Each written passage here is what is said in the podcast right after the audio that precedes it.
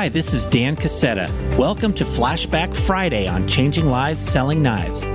This podcast was created to share inspiring stories from people who are positively impacting the world using lessons and skills they first learned from selling Cutco knives with Vector Marketing Corporation.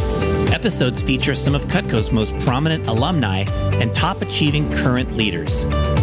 Flashback Friday is your chance to hear a short piece of one of my favorite past episodes.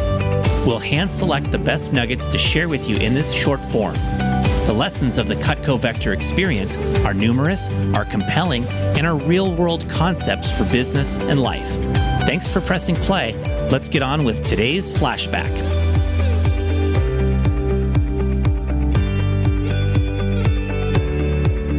Today, we are flashing back to episode number 41 with legendary Cutco Vector division manager Drew Frank. Drew runs the Rocky Mountain Division and the South Denver Pilot Office team. He is widely considered to be the all time greatest field manager in company history, having won 13 Silver Cups in his office and 10 more in his division. With over $90 million in total career sales, Drew is a member of the Cutco Vector Hall of Fame, and his influence has been felt in every corner of the company. In an organization full of amazing talents and high achievers, Drew Frank is a true shining star. In these short snippets, Drew first shares some elements of his mindset that have shaped him into a champion. He details some important metrics that can help vector managers build a great team, and he offers some insights into the elements of Rocky Mountain culture that have formed such a powerful organization.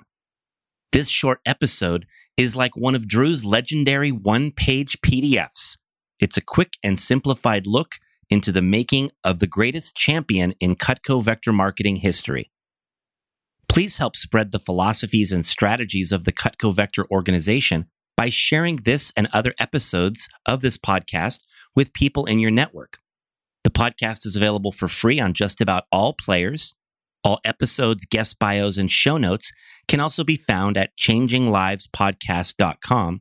And you can support our sponsors by clicking on the link marked deals on the podcast homepage. To hear more of the story and lessons of Drew Frank, you can revisit our full conversation at episode number 41. I think, Drew, what people would love for me to do in this conversation is to deconstruct Drew Frank. It's to really get into the mind and the heart of Drew Frank and find out, you know, what are some of the qualities or attributes that you feel have most helped you to succeed? The first one, as I, as I mentioned, is competition. Uh, at every level, I tried to compete and t- try to not because of necessarily ego or pride or wanting the trophies, but if I knew that I was competing against the, the best, then it would make sure that I was always elevating my game. And I knew that I was always going to get the best out of myself. I was always going to uh, make sure that I was mastering my craft and I was leading from the front. So competition was uh, was important to me, and I try to instill that in in our team. I think one of the the attributes that I learned early on from one of my early mentors, which I was really fortunate to meet Trent Booth when I was a new district manager. Trent taught me, you know, about looking at other people's perspective and lenses and understanding the human element behind behind business. So I, I, try to have as authentic as conversations as possible. I try to be as direct as possible and talk to people like humans and, and not look at people like numbers and stats. And when I talk to people about whether it's business or personal, uh, treating people and talking to people exactly the way that I would want them to talk to me about my business. So those were some uh, a, a couple attributes that I think I learned early on from from some of my mentors. I always try to lead from the front and uh, whether it was as a, a, new manager just working hard and, and taking on the responsibilities of my office or even as a division manager still doing the frontline work uh, to stay a- ahead of the curve to have my finger on the pulse to be able to have one credibility when I'm when I'm talking on a subject but two be able to continue developing programs. And in the Rocky Mountain Division, we are known for uh, taking on challenges with new programs, uh, thinking outside the box, being creative about how things are done, and, and taking calculated risks. So leading from the front, constantly improving has been important. The most important thing that I that I think that we've that have given us this success over time or, or me is just trying to simplify the business. I really started studying my interview, my training, my my one-on-ones, my my schedule, uh, just, you know how things were done, and and I, I didn't want to just do things because that's the way they were always done.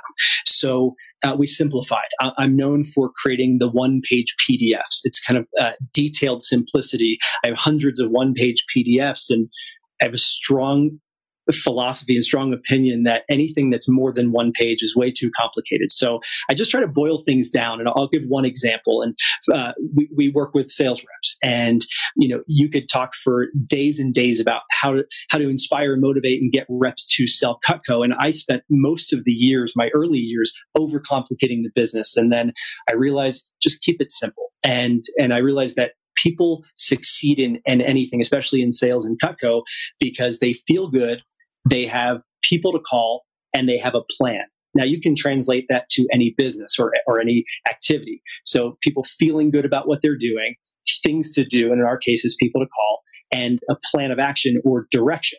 So no matter if somebody's a brand new rep out of training, feeling good, being inspired and feeling appreciated, having people to call, an initial names list, and then having direction, which is a plan, a schedule to go after their first initial sales. Or you know, let's say Curtis Jacques, so arguably the greatest rep of all time, uh, who I've been fortunate to get to work with for over a decade, he still needs to feel good. He needs things to do and people to call, and he needs direction and a plan. And so when we consolidate and we really focus on what people's needs are, what do people really, really need? And for me, it's true appreciation and, and recognition, uh, teaching through, through recognition, teaching through appreciation, and helping people, you know, get the results and, and, and ultimately uh, giving direction. And that direction might be inspiration, it might be motivation, it might be a, a specific plan, but I try to simplify my, my core beliefs and philosophies, and it makes it easier to teach.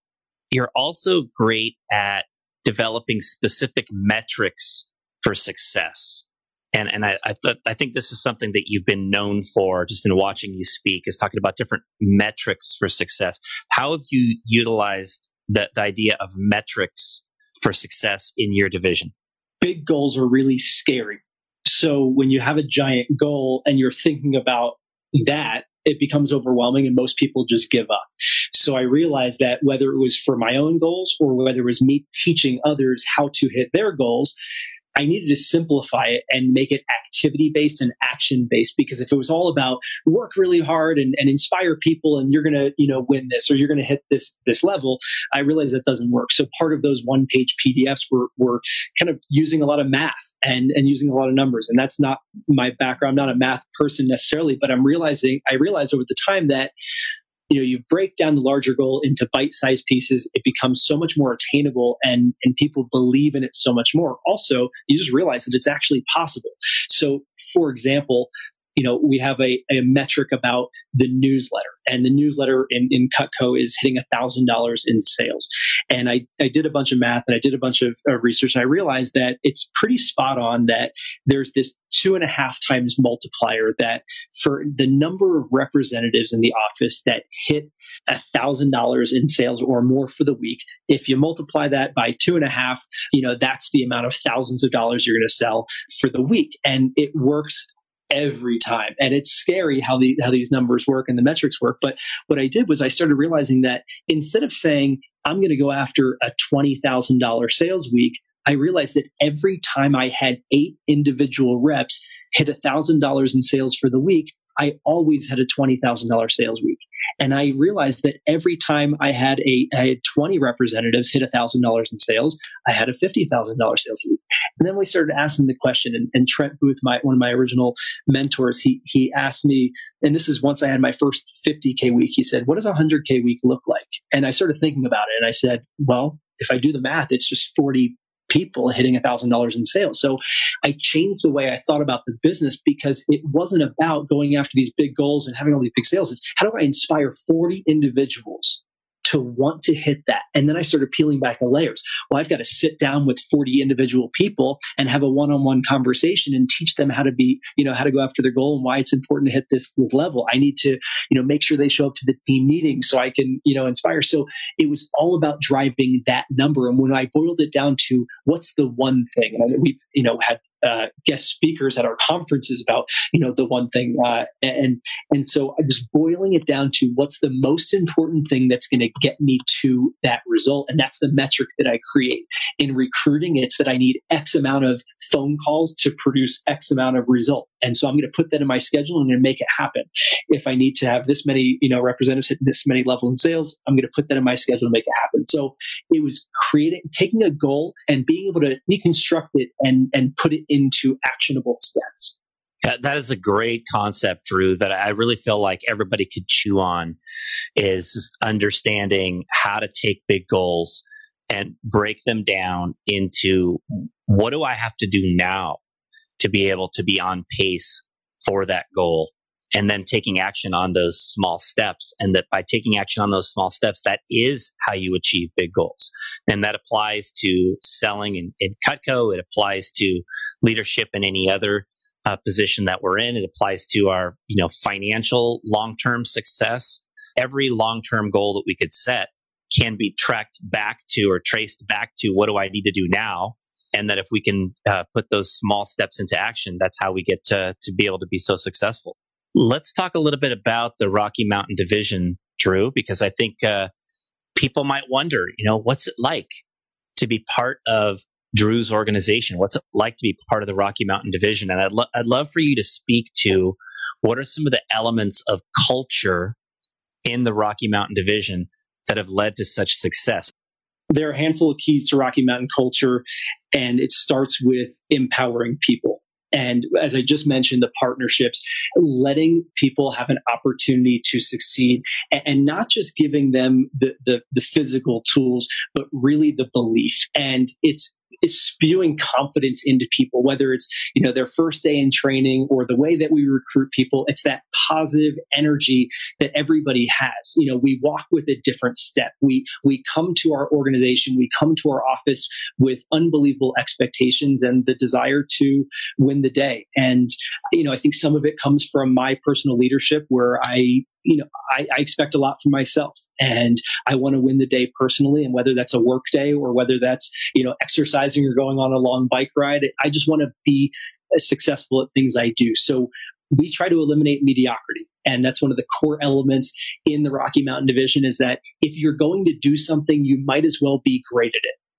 right? Whether you're selling knives, whether you're playing sports, whether you're dating, you might as well be great at everything you do. So if you don't feel like you're on top of your game, then work on it. And, find the ways and ask the tough questions and get the mentors and learn and read and, and figure it out. We also understand and realize that you can't cut corners and how to get great at anything is through repetition and passion. You can't become the next Curtis Jacques or you know the next Josh Muller by just you know saying to yourself I'm going to be great. You have to put in the work. And we talk about repetition and passion, and we try not to overteach. How to get great at anything is just do it over and over and over again, and fall in love with what you do. If you love Cutco, if you love the product, and you do enough appointments, you're going to sell a heck of a lot of knives. If you run a lot of interviews, or you make a lot of uh, personal recruiting calls, or you run a lot of trainings, and you love what you do, eventually you're going to get really good at it those are important concepts to us. And then the final one I would say is complacency is the enemy of consistency and success. And it's important when you are a business owner. And when you're a sales rep, you own your own business. When you're a, a, district or division manager, you own your own business. Even just as a person, you own your own life. And, and being a boss and an employee at the same time is extremely challenging because you have to give yourself the orders and accept them and you have to find that balance. So that not being complacent with our efforts and activity is so important because it, it allows us to consistently get results uh, week after week year after year. The silver cups and the trophies they're fun and they're they're a blast and and um, you know but but they're just a product of that consistency and not getting complacent over a long period of time Drew, uh, what other words of wisdom do you feel like you'd like to have uh, with this uh, with this audience? I just love my team, and I, I, love the people that I that I work with. I think about my district managers. You know, I think about the, those the, the relationships that extend beyond beyond work. What I've gotten to experience in Vector is so special because of the, the people that invested into me, but also the people that I've been able to invest in. And no matter what business, whether it's selling knives or, or anything, it's find mentors and, and find great people and and lock your arms and allow yourself to to be uh, you know enveloped in that that group of you know leaders of, of great people and and people that you take value from. So the other thing that I would say is uh, life is short and we've got we've got one chance at it. Time is finite and people are capable of much more and you might as well go after it and go after your goals, go after your dreams because you know life is precious and it's worth going after. Thanks for listening. If you enjoyed today's flashback episode of Changing Lives Selling Knives, you can find the full episode and show notes at changinglivespodcast.com. You can also sign up there to receive free resources from me and some of our amazing guests. Please consider rating or reviewing us on your podcast player and hit the subscribe button so future episodes are automatically downloaded directly to your device. This is Dan Cassetta signing off We'll be back in a few days for our next story about changing lives.